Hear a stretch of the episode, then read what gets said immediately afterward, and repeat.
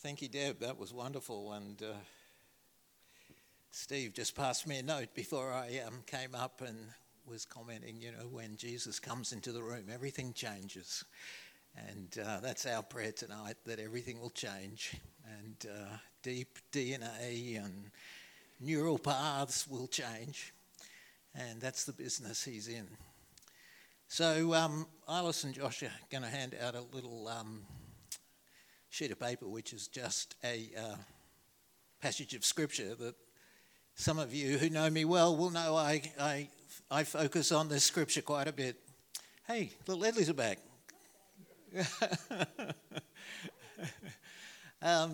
That's fantastic. And just pop that down for the minute. We'll come back to it and dwell in it for a little while. But we've had a incredible few weeks in our family, and I know even in the church family, it's just been a little chaotic. My wife had a push bike accident and virtually broke both arms just about 3 weeks ago. My car head gasket blew up, and that was 5 weeks ago. It's still not been even close to repaired, and it's up in Armendale. We've got the Ferrises, we've got COVID, they kind of took them out. We've got the Leskies who've had some pretty serious stuff, and I'm sure if we sort of opened the mic, there'd be lots of crazy stories. Some good stories. You know, we had the men's breakfast, last Saturday, and I kind of feel like, this was a victory between the battle of the kingdom of light and the kingdom of darkness. We've been trying to have this men's breakfast, and we had floods come against us, we had COVID come against us, and we squeaked in the first men's breakfast of the year. So that was absolutely fantastic. The ground was still wet and soggy, and Rod's place, just fantastic. And shout out to Waz and Kel and Rod and James, who set it all up, and we camped out there the night before in the dark. And Rod said to me, "Now it's pretty soggy out there, so if you drive in, you got to follow me around this loop." And so Warwick was first off, and he got bogged with about 10 meters, so we had to push him out. And then no, so it was pretty easy to push out. Then I went and I sort of got the right arc, and Kel came, and Kel can do these things with his eyes closed. He was right there. And anyway, James arrived late, and I had to pick him up, so because his van would never have made it. And so he came down. I said, "Let's go and get all the kit out of your van." And I was so busy talking, and this is so typical of me, to James, that I drove the exact wrong path, got halfway back to the house, and was bogged all night. And so we had to leave the car there. But that breakfast was so much fun. And we discovered some incredible gold in our midst. We kind of knew it was there, but it was wonderful to hear the stories of gold. And what was even more wonderful were others to comment on the gold that they've seen. And that was an encouraging time. And, I think compared with a rough ragtag bag of fishermen, we're doing pretty well. And we might be small in number, but, the gold within us is very exciting. And as I share a bit tonight, I think we'll get an even greater sense of that. So then we had our first on being a disciple and spiritual son and daughter on Tuesday, and that, that was a brand new experience, and we had a great time, and we got some fantastic people there, and, I can't wait to get into that. We had Josh and Arliss, they were there, and even though Josh was kind of, he's a nurse, so he was sort of coming in out of shifts, dripping with blood and going back to, yeah. But that was a great start on thinking and giving our attention to what was Jesus' plan of being a disciple, and what were the ways of Jesus. So we look forward to continuing that.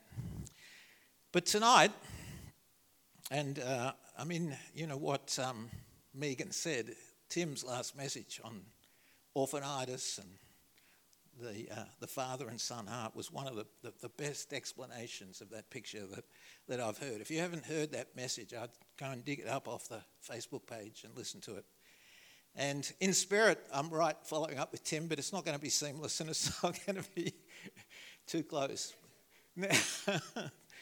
Tonight, we're going to hit four words, okay? Have a think about these. We're going to hit chaos, we're going to hit Emmaus, we're going to hit Eremos, and we're going to hit osmosis. Okay, so does anybody have any idea what half those words mean? Probably not. Okay, so let me sort of unpack this. Some of it's going to be geography, some of it's going to be science, some of it's going to be Greek, some of it's going to be geopolitical. But look, it doesn't take an Einstein to look at the world and go, wow, there's so much chaos out there at the moment. And to some degree, there's always a bit of chaos, but at the moment, it seems it's so heightened. It's and it's been a season that's just getting more and more intense. You know, some days I think civilization's actually going backwards. You know, for hundreds and hundreds of years we've been getting clever and smarter and richer and more organised and wealthier and prosperous. In the last couple of years, it seems like we're getting less prosperous, we've been getting less smart, we've been getting more confused. And you just have to take a couple of examples. You know, obviously COVID, we all know COVID has just totally rattled the whole world, has undone so many norms and expectations. And although we're sort of hopefully coming to the end of it, you know, there's future strains that are being discovered, there's monkeypox, there's downstream consequence from COVID. We feel it every day in our business. The supply chain is totally messed up and we can't get stock. We've got nothing to sell in our little warehouse. And that's a direct result of, you know, Shanghai shutting up their city for months and none of the factories were open. It's chaotic in our business world. Even here in Australia, there's a lack of staff everywhere because people are quarantined or they've, you know, the great resignation. The whole work employment situation has changed. And, you know, my car has taken 5 weeks for them to get a head gasket off because everyone's been sick with COVID or this person's not here and it's just disrupted. It's disrupted the planet and we haven't seen the end of that yet by a long shot. We've got climate change, you know, man, have you just read it recently? Floods in China, droughts in Britain, and fires in everywhere, fires in California. And that just, whether it's man-made or whatever it is, the climate is wreaking havoc on the planet and disrupting everything. And then I had dinner with a friend during the week who's just spent 2 months in Europe, and he was saying, he's a German and his brother lives in Germany. He was saying the paranoia in Europe at the moment is just extreme because you have the Russian invasion of Ukraine. That's disturbing enough. You've got all the refugee flight and flood of Europe. But now the madman is bombing the biggest nuclear site in Ukraine, and that, you know, is potentially going to be another Chernobyl in the heart of Ukraine. He's also got them all on edge with, you know, retaliating with nuclear weapons if the West step in. You've got Finland and Sweden who have fast-tracked their entry into NATO because they're absolutely paranoid that after Ukraine, it'll be Finland and Sweden. And on top of that, you've got all the gas lines are being shut down, some in protest of Russia, and other Russia is closing down and winter's coming. You have hundreds of thousands of people who are worried they're going to freeze to death coming this winter because all they've got is gas to heat their houses. So it was quite an education to hear him talk about this fear that is reaching a fever pitch in Europe. Then you've got America. I don't know if you've been following the news of late, but the ex-president's about to get arrested for espionage. The whole distrust of the Department of Justice, the FBI, all the legal institutions. Half the country doesn't trust the legal institutions or the institutions. And there's already seen history of violence, January 6th. There's a poor FBI officer got attacked by a guy just this week because of the distrust in the FBI, and they had to shoot this guy dead. And there's a massive population in the US, which is kind of at burning point, at bursting point. There's talk of a lot of violence. There's talk of, it's a bit rhetoric, but it's civil war in the democracy of America. And democracy is actually on the edge in that place. It's hard to believe. But to a certain extent, it's chaotic. And here in Australia, we're very, very fortunate. We're removed from so much of it. We're a very wealthy nation. But we do have our own chaotic stories in our lives and the journeys we're all travelling. We'll come back to that in a moment. We've seen mega churches dismantled. We've seen pastors leaving in droves. I heard this week Hillsong New York had 60 people in it last Sunday. We're normally there. They go round the blocks to get into that place. They had 60 people there. So things are changing and things are chaotic. And, our own health, our own marriages, our own businesses, our financial situations, our own faith maybe is chaotic. But I want to give you some thoughts today that actually take that picture and I hope and I trust will bring a touch of excitement to it and a touch of hope and a touch of my role in that chaos. So what I want you to do is pull out your little sheet of paper you've got there and just read the story of the road to Emmaus. I just give you 5 minutes. Just take your time. And we're not going to ask questions, but I just want you to have engaged in this passage before I go any further.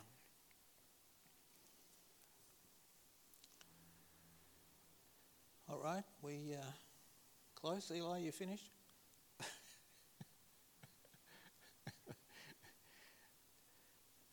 All right, well, let me just give it a little bit of background, because on the face value, this story is kind of quaint. It's sort of a bit odd. It's a bit confusing. But when it says later that same day, who remembers what day that actually was? I said I wasn't going to ask any questions, but there's one. Resurrection Sunday. Yeah, it is. It was Resurrection Sunday. But, it just, it floors me because, this I feel is one of the most understated passages for what is actually going on. A lot was happening in Resurrection Sunday and a lot had happened.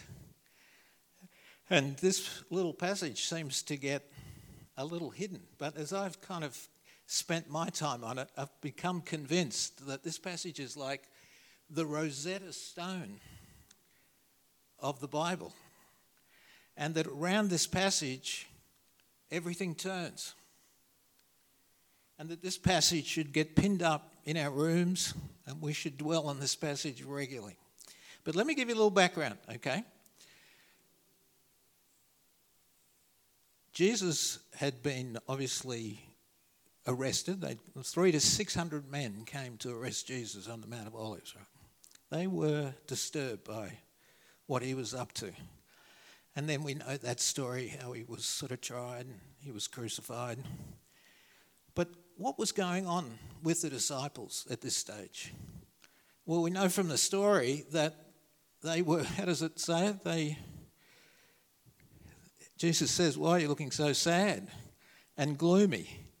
And I think that's a total understatement. Peter the rock / jelly had just denied Jesus 3 times because he was paranoid that Jesus got arrested, Jesus got crucified, they're coming after me, I'm not going to even acknowledge the guy. There was the total collapse of all of their hopes of the last 3 years had just collapsed. It's comical when you hear, even on the night Jesus was arrested, the disciples are still arguing about, well, when the kingdom comes, I'll be number 2. And they're arguing about this, and Jesus kind of goes, you know, 3 years we've been together, boys, and you've got nowhere better than that, that it's all about, you know, who's going to be 2IC. And so they have no idea, but then he gets arrested. Can you imagine how they felt? That this guy who they'd been seen with, they journeyed with, you know, they'd had some great activities where they'd sort of passed out food for 5,000. They'd been sort of part of the healing ministry and got a lot of kudos out of that. They'd been there where there were some great sermons and demons exercised, and they were kind of getting the blowback from that. And then this guy gets arrested and crucified. Can you imagine the chaos going through their minds? And these two guys, I think, were getting out of Dodge, because if they stayed in Jerusalem, it was a risky, chaotic place to be. And as we know from the rest of Scripture, you know, the Jews and the Sanhedrin and the Pharisees were busy sort of arresting, crucifying, beating the Christians. So their world had totally collapsed. And so they're on this road to this little village called Emmaus. And this little occasion happens, which we'll come back to in a moment. So let me tell you, that was what physically was happening. Let me tell you what was going on in the heavenlies at this point. And this is the understatement of what I think this passage is about and what Easter is about in general. That for the centuries beforehand, the millennia beforehand, the scriptures and the stories were around the age of men. There were the Abrahams, there were the Moses, there were the Joshua, there was the Joseph back there. There was the Solomon. There was the David. There was the Samuel. There was the Saul. And then there was the prophets. And the manifestation of God was typically in men. You know, the Spirit came on some of them. But the leadership of the nation, the religious initiative in the nation, the prophetic initiative in the nation was around key individuals who are very worthy to be heroes in our minds and in our own story. But it was the age of man. And at the death of Jesus, it was like the universe cracked. It was like something so cosmic happened, where the age of man and the old covenant and the rules and the heavy yokes and the burdens, they cracked open. And the whole message of the prophet, priest, and king in men came screaming forward into a funnel into Jesus. And out the other side, in the New Testament, there was a whole new expression of what the story was about in the New Covenant. You know, there was an earthquake that happened at the crucifixion. There was an eclipse. The sky went dark. There were bodies that were, you know, people were resurrected out of the grave. The veil got ripped. This event was so cosmic, I kind of feel like there were black holes that were disappearing and there were stars that were forming. The whole physics of the universe cracked because of what happened at that moment when the Spirit of God went from individuals into the man of Jesus. And then what? Let's read the passage. So here they are walking down the road, and Jesus says, "You seem so sad." And they stopped, and one named Cleopas. Who's ever heard of Cleopas before? Nobody. He's a nobody. He is a somebody, but in terms of the story, we've never heard of Cleopas before, right? And one named Cleopas answered, "Haven't you heard?" I mean, this is such a funny interaction, isn't it? Here's Cleopas telling Jesus all the things that happened about Jesus. It's like, it's hilarious. "Haven't you heard? Are you the only one in Jerusalem unaware of the things that have happened over the last few days?" And Jesus goes, "What things? Tell me about it." And so he says, "Well, gee, man." And he had to be, I think, a little politically sensitive here, because he didn't know who this, you know, his character was, who he didn't recognise. He might have been, you know, the temple police, or he might have been someone, you know, just sussing out these guys. So he says the things about Jesus, the man from Nazareth, They replied, "He was a mighty prophet of God who performed miracles and wonders. His words were powerful and he had great favour with God and the people. But 3 days ago, the high priest and the rulers of the people sentenced him to death to be crucified. We'd all hoped that he was the one who would redeem and rescue Israel." Early in the morning, some women, we'll come back to the women are so important here, informed her for something amazing. They said they went to the tomb and they were claimed that two angels appeared and told them, "Jesus is alive." Some of them, blah, blah, blah, but no one has seen him. Jesus said to them, now listen to this. What did, you know, gentle Jesus, meek and mild, come on. He would have said, "Oh, guys, I'm so sorry. You're so sad, so depressed. Your world's fallen apart. You must be suicidal. Hey, I've got some medication for you." What did he say? The Passion's beautiful. He says, "Why are you so thick-headed? Why are you so thick-headed? My world's fallen apart. Why are you so thick-headed?" So you find it so hard to believe that every word the prophets have spoken. Wasn't it necessary for the Messiah to experience these sufferings and afterwards to enter into his glory? And then beginning at Moses, I mean, wow, imagine this.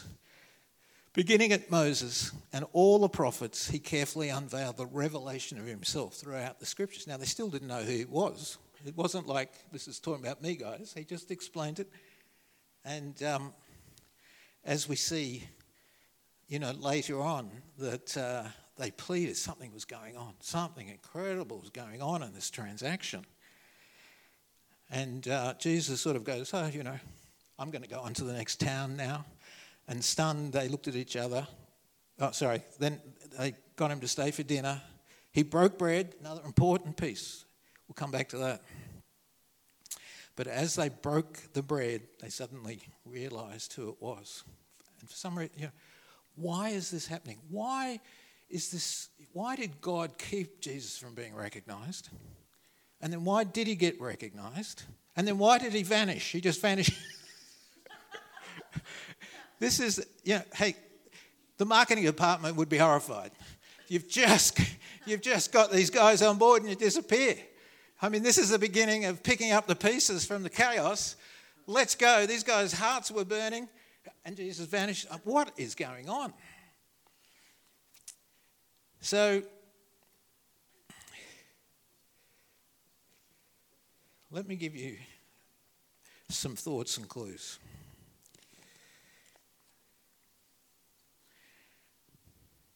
You know, up to this point, Jesus was visibly seen as a man. He was visibly seen as the leader of an organisation that was causing thousands to follow him. He was seen to be doing signs and wonders. He was seen to be turning the whole religious and political world totally upside down. That was the Jesus they knew, but he had to move them, the disciples, into a new culture where Jesus the man no longer was there. It was Jesus the Spirit who was going forward. And if he appeared as Jesus the man, they would have gone, "Oh, phew, he's risen. Oh, that's right, you said you're going to raise. Okay, let's pick up where we left off." No, we're not picking up where we left off. We're picking up with an open portal for you to have the creator of the universe who just shook the cosmos with the death and resurrection and brought all this enormous power and explosive activity of creation into your heart. That whole picture of Jesus walking with them, unfolding the scripture, unrecognized, is such a beautiful picture of the template and the way the new covenant, the way the future of the church operates. The man, the leader, the priest, the prophet, the king, he's nothing now in terms of the human structure. It's the Spirit of God in the form, or Jesus in the form of the Spirit of God, coming into our lives unfolding the scripture, explaining the story. Now, you notice what happened to them after they'd picked themselves up off the floor and Jesus had disappeared? They were previously heading out of town. They were paranoid. They were in chaos. They were scared to death. What did they do? They went straight back to Jerusalem. Oh, wow, what a picture. What a picture. That's something that went on here. Their hearts burned. And all the chaos and fear that they were running from, it turned them around. Nothing changed back there. Hey, they were possibly going back to die. They were possibly going back to chaos. But something happened in their heart that took them back into their mission, back into their assignment, back to where their brothers were. So, an amazing passage. And, you know, I kind of feel like this picture of they got down to the end of the Emmaus Road and then they turned back. This, you could sort of put a new fold in your Bible right there. Sort of like, that's all old before that. This is, everything that happens from now on is like, wow, this is this explosive power beginning to take root. You think what happened next? I mean, just even think about God saying to Jesus, okay, I'm going to send you down planet Earth. I want you to hang out with some crazy fishermen. I want you to do a few miracles. And I'm going to give you 3 years to do this, right? And I want you to change the world, change the course of history, and sort of create a whole new kingdom. I mean, the concept is crazy. And then the plan of Jesus is even crazier. That he entrusts everything to these guys. He spends a lot of time walking in the wilderness. He, when the crowds develop, he doesn't, say, oh, we're going to have meetings every night. He walks away from them. He just doesn't seem to have an agenda or a busyness about him. And then he goes and gets arrested. And then he goes and gets killed. And then he's left it to the clowns, so to speak. That's this amazing secular human picture. But around this passage is what is going on in the heavenlies, where this presence and power of Jesus is being transferred from the leadership into the men and women. And it's being able to be released in us. And as it happened with them, change the world. Change the world. No phones, no cars, no internet, no TV, no mass media. Change the world. Change the world. Because of this explosive force that was released. Now, you say, well, where is that? Where is that in me?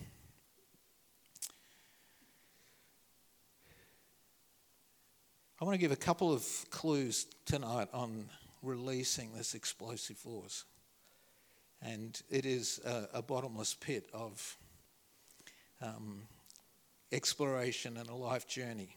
But one of the first clues is that Jesus is so counterintuitive.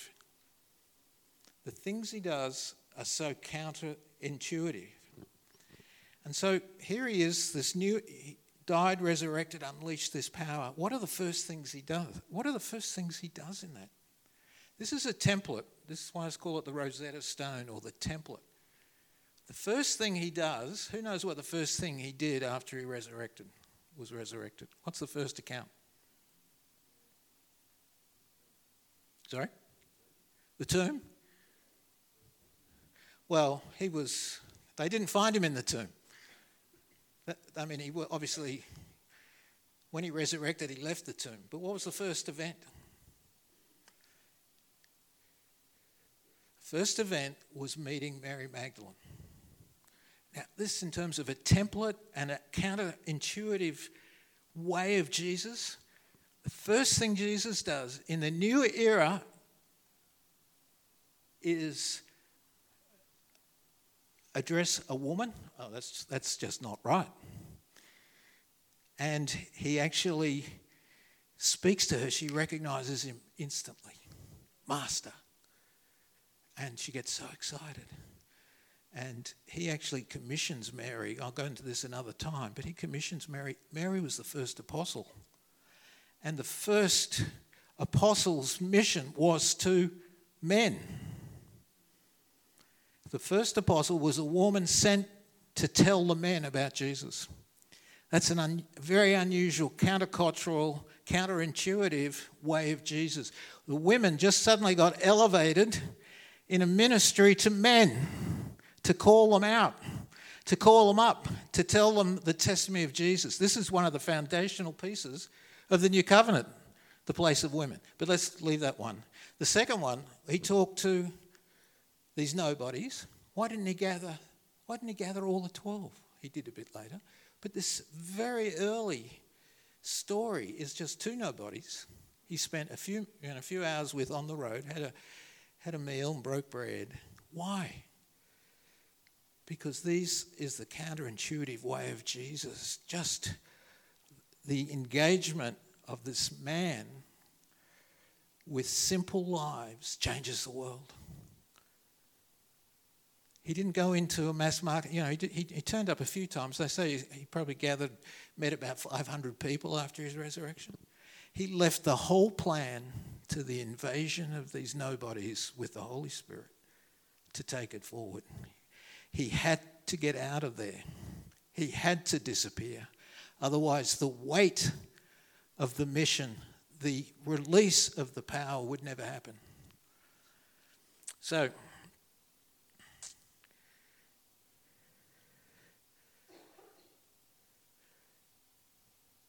the little piece I want to take away, or there's a couple little pieces I want you to take away, and this has been deeply affected me over this last year. But here is Jesus in the wilderness talking to these two guys, and in his spirit form, he walks them through the scripture. And that wilderness term, which is used repeatedly in the New Testament, is Eremos. And when Jesus started his ministry, this short 3-year stint on earth, the first thing he did is went and spent 6 weeks in the Eremos. Now, hey, come on, Jesus, it's only 3 years. You've got to get out there. You've got to meet people. You've got to network. He went and spent 6 weeks in the wilderness. And, you know, people tend to think, oh, you know, he was fasting and he was hungry and he was weak and he was exhausted.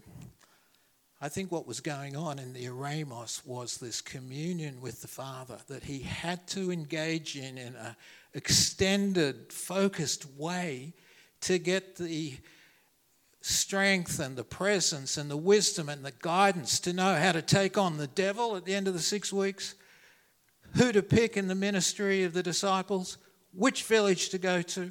And this was born out of 6 weeks in the Eremos, in the wilderness. And this picture of Jesus walking with these two guys, and even with Mary, they were in the Eremos. Mary's in the garden by herself. These guys are on the road by themselves in the wilderness. And in that environment, the Spirit Jesus comes and speaks and reveals and releases. And so this behavior or this way of Jesus, I think, is a revelation for us and is a revelation for the church that until we learn how to get our time in the Eremos, we're going to be empty of power. We're going to be busy doing jobs. We're going to be serving and busy and being holy and looking good. If we don't have our time in the Eremos and we don't have it regularly, we're going to be powerless, because that's where it happens. And Jesus regularly went to the Eremos. The crowds were gathering. No, I've got to go up to the mountain to pray. The disciples saying, come and heal the sick. No, I'm going to spend time with my Father. Before the crucifixion, you know, he's on the Mount of Olives, sweating in communion with his Father at this incredible moment. And right through the Gospels, this retreat to the Eremos empowered Jesus. And so that is a way of the kingdom, and it's a way for us. We have to learn how to retreat to the Eremos and let the Spirit of God, the explosive Spirit of God, talk into our hearts. And if we're not getting that time, don't even dream about big encounters for the King. It's so counterintuitive. We think busyness, activity, events, service is the source of changing the world. No, it's the Eremos. It's the quiet place. It's the place where focus is totally on Him. It's the place around the Scriptures. We have to learn how to get into the Scriptures. We're not talking about Bible college. We're not talking about, doing courses. We're talking about you sitting in the Scriptures and taking time. Inviting the Holy Spirit to say, speak to me. I need to hear. I need to understand this passage. I need to meditate on the Word of God. Now, that's very daunting for many because, I don't read English maybe for some. I failed comprehension at high school.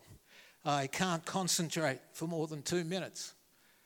Yeah, these are all problems, but they're not problems for Jesus, who He sees a man or a woman sit with Him in the Scriptures. That's the environment. He overcomes comprehension. He overcomes proper theology. He overcomes all the issues that stop us from doing that, because He operates that way. So counterintuitive. So we look at a group of people like us. There's nothing stopping us from changing the world. There's nothing stopping us from releasing this explosive power that happened on the road to Emmaus, except us not dwelling in the Eremos and letting God infuse and be with us and speak to us and guide us. So that, that's an easy thing to say, but for years, in my world, the Eremos has been important. I became a believer at 12 and in sort of a simple, naive fashion, someone said, you should read the Scripture Union notes every day, and I've done it ever since. But my wife, she just loves going into the Eremos, and she's been a rock for me because she just loves to spend that time there. She talks about it like chocolate, that when you taste the Eremos, you just want another bite. You want another block.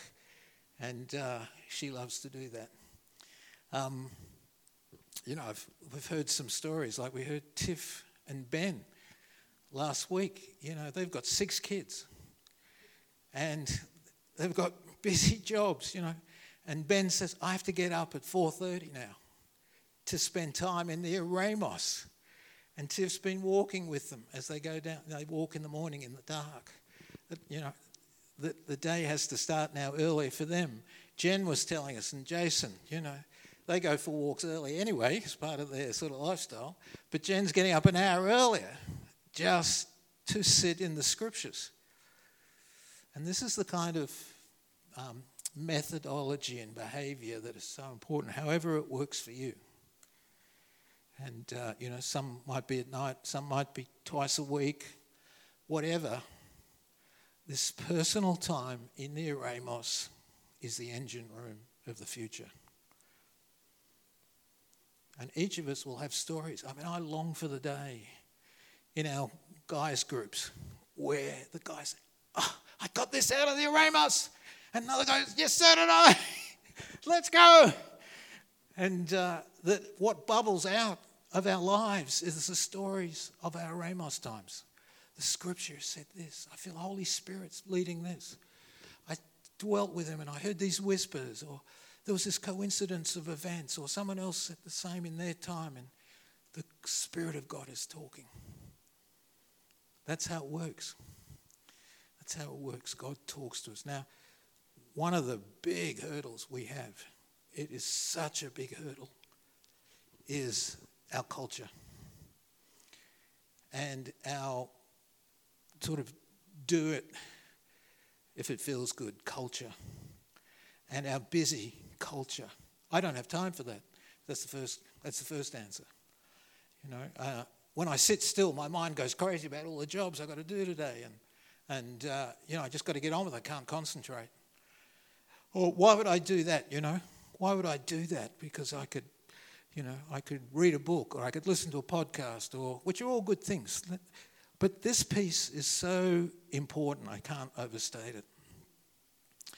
And the piece of the culture that is so insidious, that is just ramping up every day. You know, we're at the men's breakfast, we're talking about, you know, there was some quite candid conversation about the addictions of men. And, you know, some guys shared their story, and that gave permission for other people to share their story. And, you know, there are all these sorts of addictions. But one of the, in my mind, one of the most sinister addictions, which is attacking all of us, not just the men. And this is where the story of the osmosis comes in, is the culture of social media. It is an addiction.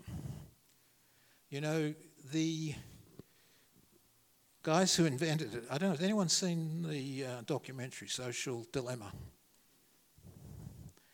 The guys who invented the social media platforms, most of them have resigned now and don't want anything to do with it.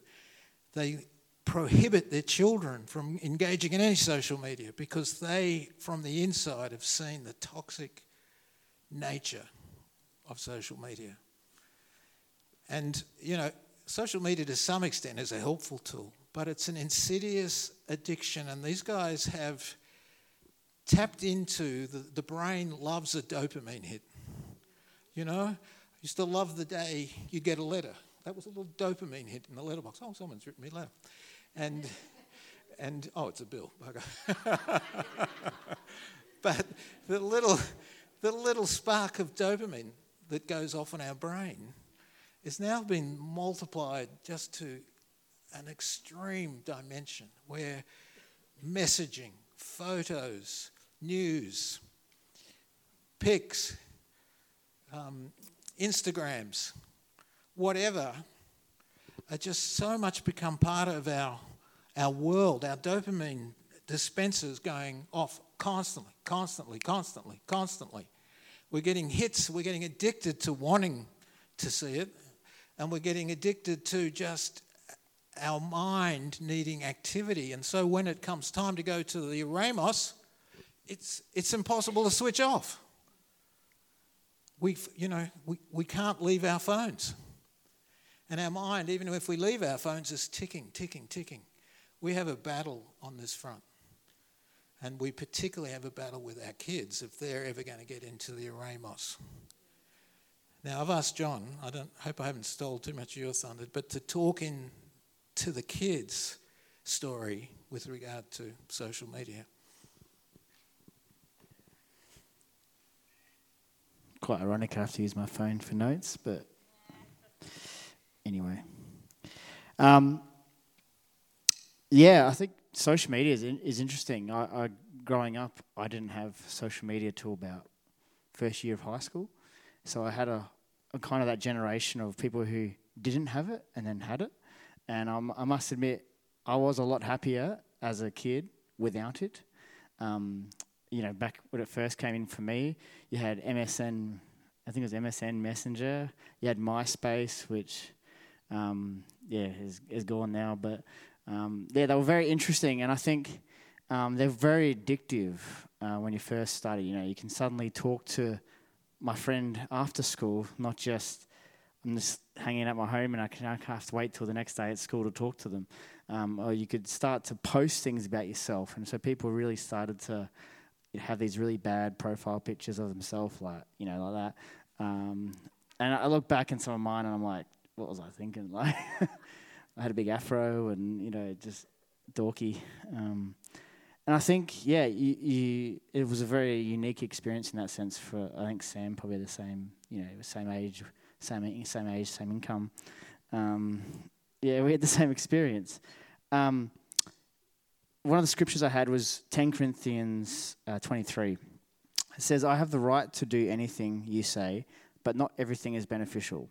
I have the right to do anything, but not everything is constructive. No one should seek their own good, but the good of others. Now, like Vaughan was saying, there is some positive things to social media, as like you can follow our youth group page and keep up with the events. You can keep up to date with friends over, long distance. Like I've got messenger groups with guys who I talk to, who I can't see face to face, and that keeps me in touch with them. It can be a network for people, networking for different things for work, and I have a work Facebook page too. And it can be a way to self-express and, promote your business or promote different things. But for teenagers, I think there's some really key things because their brains are wired in such a way that they don't have the same, like it's saying, it's not so much a right or wrong thing, it's knowing what's beneficial and what's constructive. And sometimes their brains don't know how to actually decide that. And so some of the things with social media is that it can be distracting from God, from your friends, and from your family. It can take you out of action. There's been times in my life where I just got, I'm needing that hit, I'm needing that dopamine to get away from the reality, and the online world becomes the reality, and it becomes this fantasy in your head where you almost create this secondary self, which is your online self, and you have the real self. And people go online looking for approval. They go online looking for affirmation, for attention. Like, no one posts, oh, I just committed this massive sin. It was epic, matchy match. Like, or something like that. Like, no one does that. Like, no, you don't see a guy going, oh, I just had a 4-hour, watch porn for 4 hours or something like that. You just don't see it. Like, everyone's putting their best front forward. They're creating this unrealistic view of themselves. And their alter ego almost on there. And you can go crying out there. Your insecurities really come through. I see it so often with young people is they're putting these things forward. They're crying out for love. They're crying out for all these things that what Vaughan's talking about, this power. They're crying out for it, but they're looking at this on the social media page or these things where they're looking at other people's lives and they're going, I want what they have. And that creates this anxiety, and they can actually... link now. Studies have shown, they did one in 2019 with more than 6,500 12 to 15-year-olds. And they found that those who spent 3 hours a day using social media had heightened risk for mental health problems. And then they did another one in England which they can link it now with anxiety and depression. And so they can link social media there with it. And so they really recommend, like, I remember when I was a chaplain, we had this guru guy come in and speak about this stuff. And beyond 6 o'clock, their brains just get mushed using it. And they become, there's that addictiveness where they know it's in their pocket. And it's like a drug addict, essentially, who needs that drug hit. They need that. And I think it's really important looking at, as adults, how are we role modeling that usage to them. I'm always convicted, from social media during youth. I'm like, oh, get off, So it's like just having that awareness of what we're doing. And setting limits, I think, is really important too, like not just letting them... they actually say in the studies, like, the kids who resist parents, like, who are wanting to set limits can actually make the kid more depressed because they can just do whatever they want around it. And I think God really wants them to be free to have that time to spend in their presence. But, as families, when we have that time together in, spending time in prayer, reading the Word, I think Sam's dad is a great example, Rod, how he gets Levi and Brianna, to reading the Word. They pray, they do things together as a family. And even seeing that inspires me, with my own kids one day to have that. But I want to see the youth just, really set free in that area, not addicted, not controlled by their phones, because at the end of the day, we want humans who can talk to humans, because in a job, you have to talk to real people. You don't just go up to them and go, oh, hi. But, I was talking on the phone to people every day. I'd rather be face-to-face, That's always the best. But, yeah, that's what I have to say.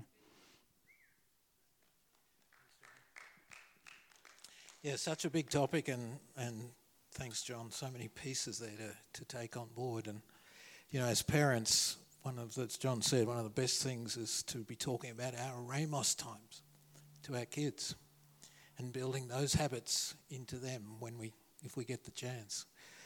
But this, you know, there's so many things coming against us to actually create a culture and a personal space for this. But I want to pray for us tonight. We need to finish. I want to pray for you and your engagement with the Spirit of God.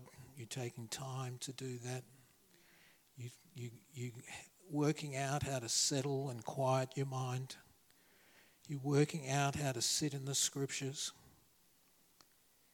For some of us, that's so daunting. We have no idea how to do that.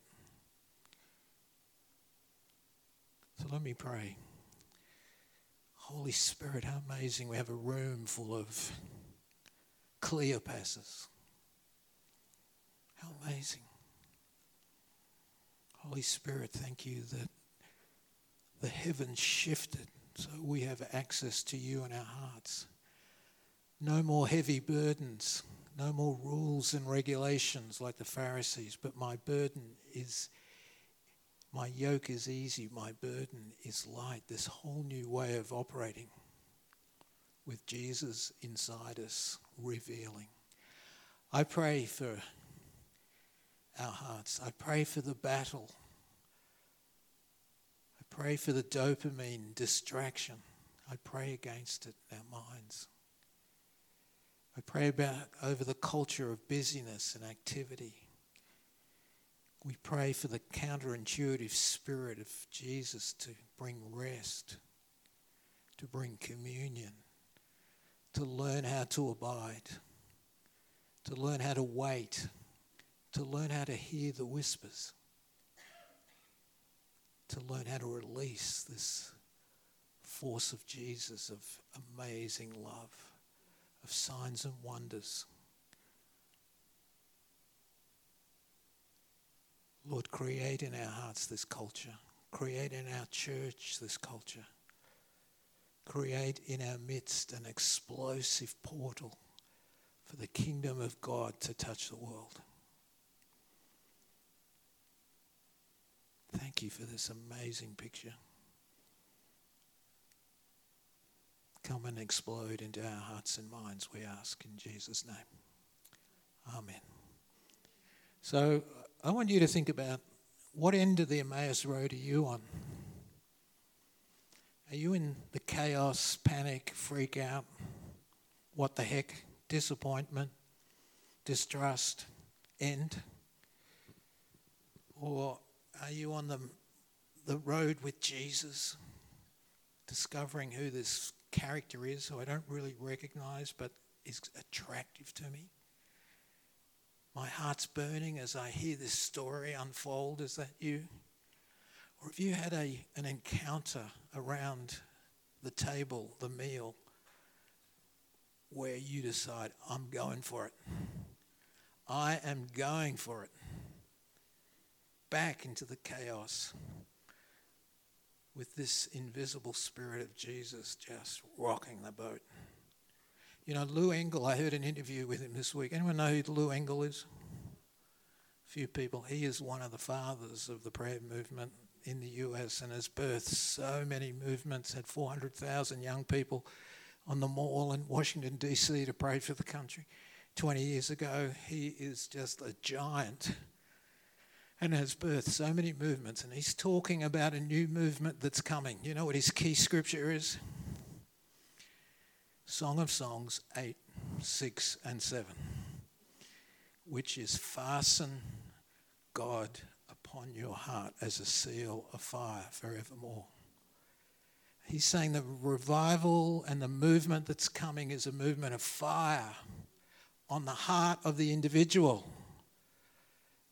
And that's what we're talking about here. These disciples, their hearts were firing, they were burning. That's the revival. And the other thing Lou Engle said is it's around the issue of communion and the blood. And what did the guys do?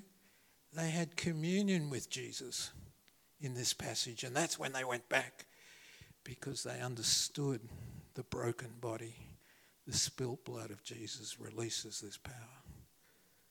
So let's fasten him upon our heart in the Eremos. Let's let this fire burn and be the engine room of whatever he wants. I don't know what it is for each one of us, but it'll be amazing. It'll be exciting. Fasten him upon your heart as a seal of fire forevermore. Amen.